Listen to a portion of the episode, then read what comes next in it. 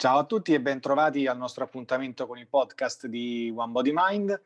Quest'oggi parliamo con un'ospite carissima amica, Claudia Caruso, architetta, praticante di yoga e soprattutto mamma.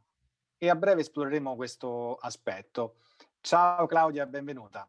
Ciao Riccardo, benvenuta, grazie. Claudia, allora, ehm, Claudia, allora, è una mia cara amica. Credo che ci si conosca dal duemila, quindi quasi ventuno anni, niente male. Troppi, vuol dire che siamo vecchie. Sì. E oggi abbiamo ospite Claudia perché, oltre a praticare con noi yoga, è molto brava, è anche una orgogliosa mamma di una dolcissima bambina che si chiama Aurora. Bellissimo nome. Sì, grazie. Beh, Aurora è un nome che deriva anche dal greco, quindi è l'alba, la luce che... Che, che ci accende le giornate, e quindi è un nome, diciamo, storico ma anche molto importante per il suo significato. E Aurora è una bambina come tutte le altre, e però il tema di oggi è che Aurora ha due mamme. Esatto. Quindi il tema di oggi è la, la diversità. Dice, vabbè, ma insegni yoga, perché mi fai questa intervista? Perché nello yoga parliamo di un principio che è INSA, che è la non violenza, sì, e che è alla base anche del rispetto delle diversità. Quindi questo concetto che, che noi cerchiamo anche di portare non solo sul tappetino, ma anche nel, nella pratica quotidiana con le altre persone, con le persone che ci circondano. Ti va di, Claudia, di raccontarci brevemente eh, la tua storia, che cosa fai e soprattutto anche come nasce la tua meravigliosa famiglia? Sì, sì, sì. Allora, guarda, eh, io nasce prevalentemente dal, dal, dall'amore e dal desiderio di, di allargare la famiglia eh, che avevamo io e la mia compagna Sara. Eh, da lontano duemiladodici, quando noi comunque ci siamo fidanzate, da lì a, a pochi anni abbiamo deciso eh, di, di coronare anche il, il nostro amore eh, pensando di allargare proprio la famiglia. Uh, e quindi abbiamo deciso fondamentalmente di affidarci anche, perché in Italia non è purtroppo possibile né per coppie dello stesso sesso e neanche per persone single, uh, fare la fecondazione ederologa.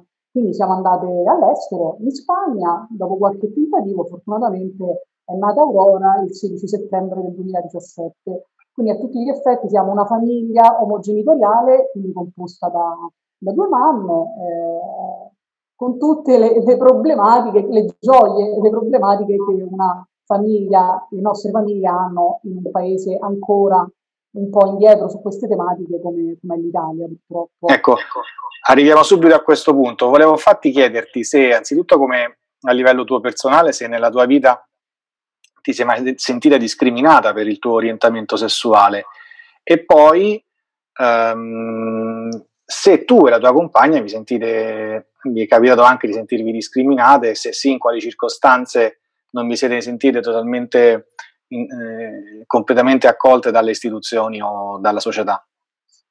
Allora, è un argomento molto vario e complesso. Io personalmente, devo dire la verità, fortunatamente nella mia vita, sarà per la famiglia abbastanza accogliente, aperta che ho avuto, le mie amicizie o altro, non ho mai subito eh, discriminazioni, né fisiche né verbali.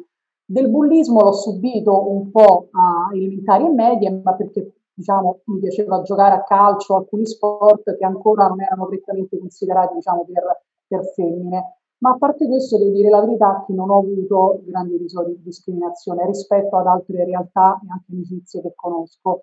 Per quanto riguarda invece l'aspetto omogenitoriale, è una situazione molto più complessa e anche un po' più subdola, nel senso che oggi, come oggi, si incominciano a sentire di famiglie omogenitoriali formate da, da due mamme, due papà o anche da, da, da persone single. Eh, il problema è che a livello di visibilità ancora siamo poco visibili e soprattutto a livello di diritti non abbiamo nessun tipo di tutela. In Italia viene riconosciuta soltanto la madre che partorisce, quindi questo nel mio caso Sara, la mia compagna, che ha partorito Aurora.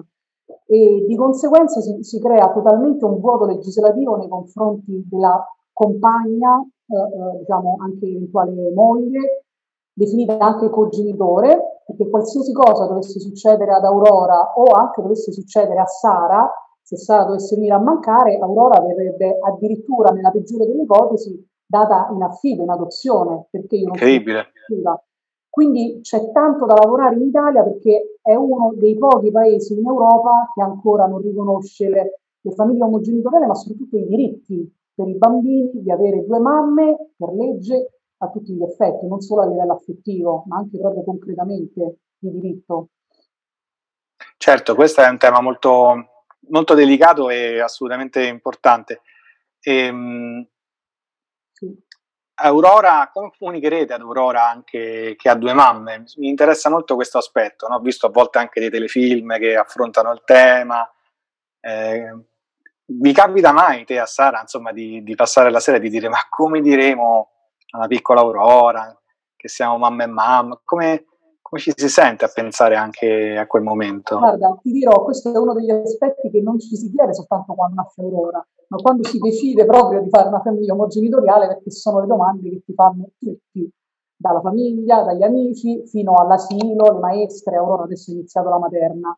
Noi cerchiamo di essere sempre i più trasparenti possibili, sia con, eh, con la scuola che con tutte le persone con le quali veniamo in contatto, perché è importante comunque anche far conoscere la nostra famiglia, la nostra vita, Eh, la, la, la nostra figlia, che è uguale, identica a tutte le altre, se non per il fatto che ha due mamme e non un papà o una mamma, come siamo, diciamo, più abituati.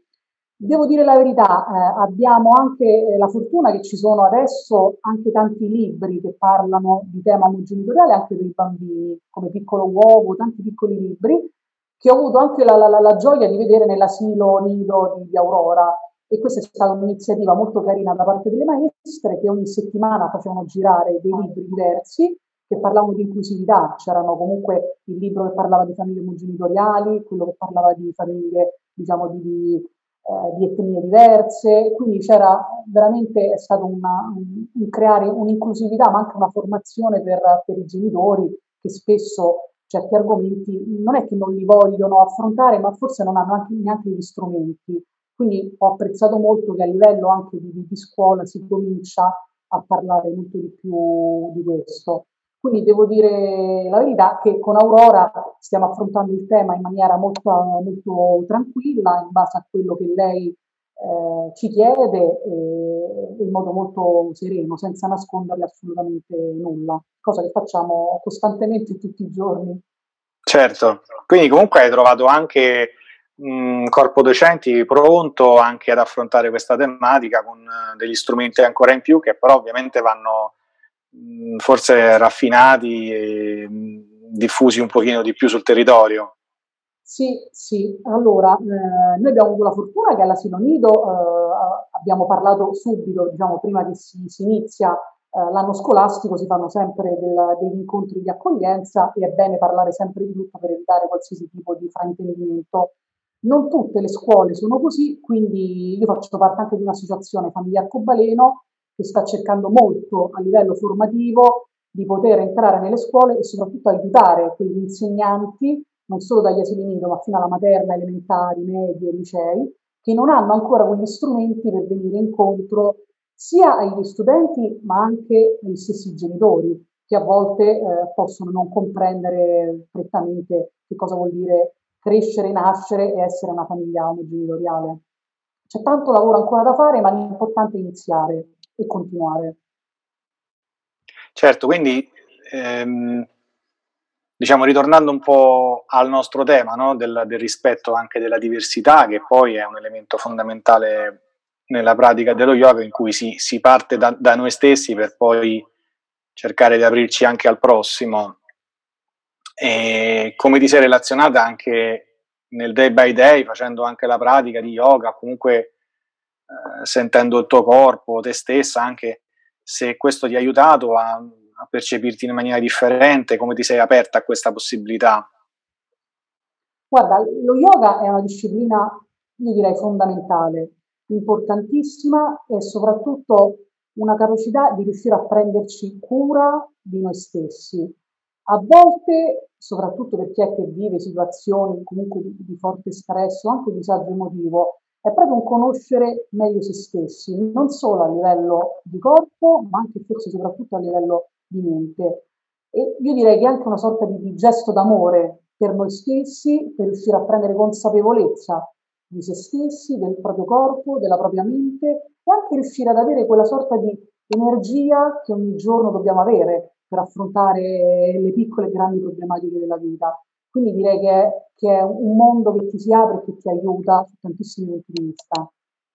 Ecco, secondo te, diciamolo anche a chi ci ascolta, beh, io e Claudia abbiamo fatto anche moltissimo attivismo eh, nell'ambito L G B T, abbiamo organizzato anche manifestazioni, insomma abbiamo fa- avuto anche una fase molto, molto intensa, e da questo punto di vista ne vado sempre molto, molto fiero. Ecco, secondo te ha ancora senso questa forma di attivismo, o come mi sembra che stia avvenendo, e, e mi trovo tra l'altro anche d'accordo, aprirsi anche a tutta la società, perché comunque il tema dei diritti eh, civili, il tema delle, della protezione delle libertà anche individuali, la libertà anche di potersi esprimere, di poter amare chi, chi vuole, chi, insomma chi, chi si desidera, quindi comunque ovviamente sempre nel rispetto, no, de, eh, di tutti, eh, mi sembra un tema molto più, più ampio.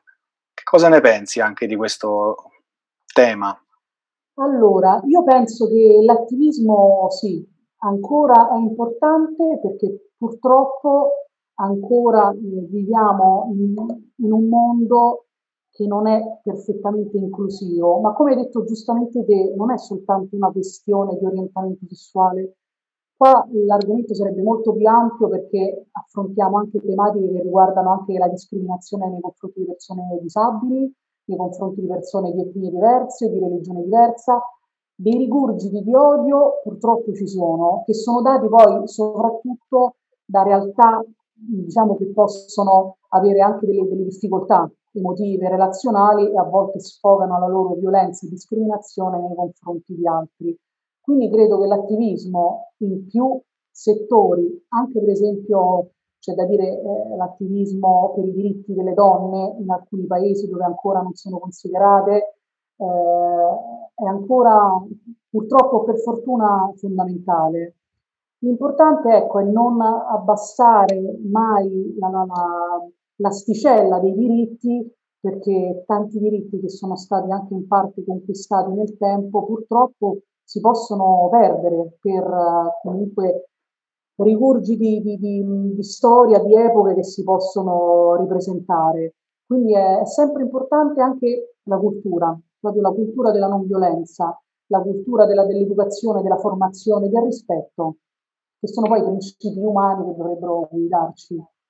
Certo, assolutamente, mh, è un, un tema veramente ampio che riguarda poi alla fine tutti noi. Eh, si, si parte sempre, no, con, con i piccoli gruppi, tra virgolette, che subiscono le discriminazioni, per poi eh, toccare sempre più parti della nostra società. Eh, le dittature nascono così, le forme di repressione nascono così, sì. e, e questo spesso, secondo me, accade, come molti dicono, anche proprio perché chi, chi in realtà anche oggi la psicologia lo dice, non sono psicologo, però basta leggere, no, nelle notizie, insomma, chi è, chi, è, chi, è, chi odia l'omofobo di turno, comunque chi è che sta, chi è il razzista, che ha dei problemi eh, sociali e psicologici, cioè si è ribaltata la, la situazione, giustamente, e quindi se, se una persona mh, ha delle grandissime fonti di odio, perché dietro c'è una paura di, di aprirsi al prossimo, probabilmente, esatto, all'esigenza di, di indagare, di osservare che cosa sta accadendo. Esatto. E noi in quel, in quel senso con le associazioni anche dobbiamo dare gli strumenti alle persone che non possono o non vogliono conoscere, dare gli strumenti per aprirsi a quello che è la conoscenza di una realtà che non è esclusivamente quella eh, loro, quindi di, di persona eventualmente eterosessuale, bianca, che vive in un paese ricco, che non ha disabilità. Bisogna aprirsi al mondo per riuscire a comprenderlo, e soltanto attraverso questo, diciamo, anche sforzo eh, interiore ed emotivo si può cercare di costruire anche un mondo migliore per tutti e tutte.